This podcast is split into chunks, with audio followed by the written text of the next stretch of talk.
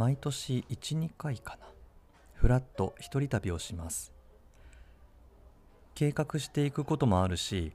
衝動的によし明日行こうとかなんなら急に今日行こうと決めて動き出すこともあります。日程については計画する場合と急に動き出す場合があるんですけど旅が始まってしまえばあまり計画は立てず散歩感覚で気の向くままに動くことが多いです。だからタイムスケジュールを立ててる人に比べるとどこ行こうかな何食べようかなと考える時間が多くて非効率だと思います。仕事は分刻みで動いているので旅行くらいは時間を気にせず過ごしたい。時間に縛られることなく自分の気分に耳を傾けながら動いて少しずつ心と体がほどけていく感覚を楽しんでいます。基本一人旅はこんな感じで自由気ままに無計画に行動するんですけれど友達と旅行する時もこの自由気ままな感じがちょいちょい出てしまうんですよね。2泊3日の旅行の中日2日目にですね朝早く起きてこっそりホテルを抜け出して行ってみたい場所に一人で行ってゆっくり堪能します。友達との旅行楽しいんですけどずっと人と一緒に行動できなくて一人時間を勝手に作っています。あらかじめ伝えておけばいいんですけど一緒に行きたいとか言われちゃうと断りにくいのでこっそり結婚をしています。そんな自由気ままな僕ですが毎年訪れているのが京都です。神社仏閣がたくさんあって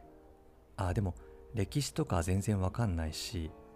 建物に詳しいとかでもないんですけれどタイムスリップした感覚を味わうっていうなんとも子供みたいな楽しみ方を、神社仏閣巡りでしています。ヨーロッパの歴史的な建物のような派手さはないし装飾デザインも全く華美ではないんですけれどだからこそ窓から見える自然が美しく際立ち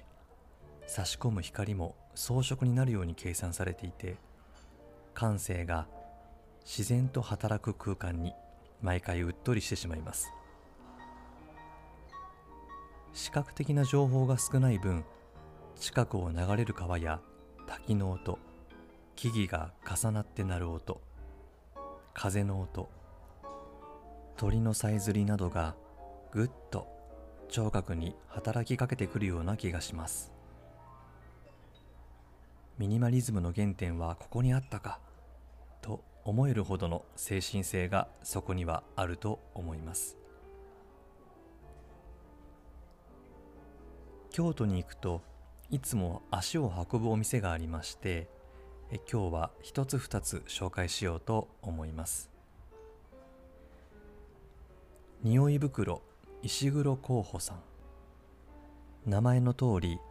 匂い袋のお店です。創業は安政2年。全国唯一の匂い袋専門店です。着物の端切れで作られた小さな巾着に香木を入れて匂い袋を作ってくれます。香りは波香特選香極品香白檀香の4種類。いろんな香木や香料をブレンドしてあるんですけれど種類によっては甘みがあったりスパイシーだったりいろいろ楽しめます。僕は毎回白檀香を選んでいます。爽やかな香り甘い香りがします。この白檀をですねいろんな柄のいろんな生地で作られている小さな巾着に詰めるんですけど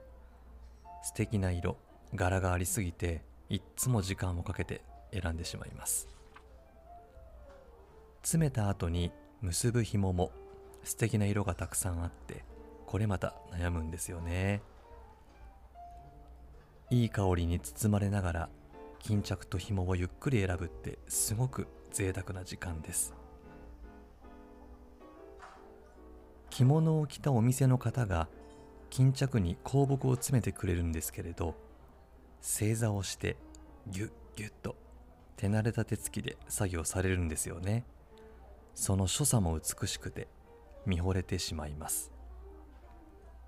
前回は深緑の生地で控えめなゴールドの家紋のような模様が織り込まれている生地の巾着に白檀を詰めてもらって薄紫の紐で結んでもらいました。次はどんな色柄の生地にしようかなと楽しみにしています。喫茶店やカフェもたくさんありますよね。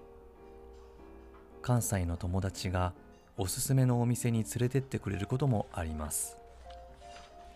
美味しいお店が多くて本当に羨ましいです。味もさることながら店内の雰囲気が素敵なお店が多いのも魅力というかワクワクするポイントです。有名店なんですがフランスは喫茶室というお店にもよく行きます。2003年喫茶店としては初めて国の登録有名文化財に指定されたお店です。フランソワという店の名前は創業者が付けた名前でジャン・フランソワ・ミレーという画家なのかな？そこから取った名前だそうです。高級感あふれる内装は創業当時京都大学に留学していたイタリア人のベンチニベニという方が日本に来る際に乗ってきた豪華客船のメインホールをイメージして設計したととある書籍に書いてありました。絵画が飾られていたり椅子やテーブルランプシェードなんかも非常にモダンで昔々にタイムスリップした気分になれます。店員さんの制服もすごく上品で50年以上変わらないクラシカルなデザイン。その制服に憧れて働くことを希望する人もいるみたいです。この店のレアチーズがすごく好きでよく食べています。前回足を運んだ時には向かいの席に白髪の真っ黒なワンピースを着たおばあ様がコーヒーを飲んでいらっしゃいまして佇まいが絵画のモデルのようだったんですよね。姿勢もすごく良くて。お客さんまで素敵なのと驚いてしまいました。京都にまつわるお便りをいただきました。ラジオネームみずさん。出町柳のミツバチというあんみつ屋さんがおすすめです。手作りの寒天を使って作られておりプリプリでとても美味しいです。大学時代を京都で過ごしたので午後の授業の合間に友達とおやつを食べに行っていました。懐かしいなぁ。とのお便りをいただきました。水さんありがとうございます。京都での大学生活友達と過ごすには十分なくらい魅力的なスポットやお店があって充実していたんでしょうね。羨ましいです。京都夏はめちゃくちゃ暑いですよね。夏はね気の毒だなと思ってしまいます。数年前に夏に京都に旅行に行ったんですけれど暑すぎてもう移動はほぼタクシー。歩くことはもうほとんどなくお店の中で過ごす時間も非常に長かったという思い出があります。やっぱり京都は秋とか冬にのんびり巡るのがいいよなと思います。暮らし FM では皆さんからのお便りをお待ちしています。番組概要欄のお便りフォームからお寄せください。Twitter、Instagram のメッセージでもお待ちしております。今年も12月になったら京都に遊びに行きたいと思っております。今年はどこのお店に行こうかなとワクワク考えたいと思います。それでは暮らし FM 角を曲がれば午後3時この辺で。暮らしカメラでした。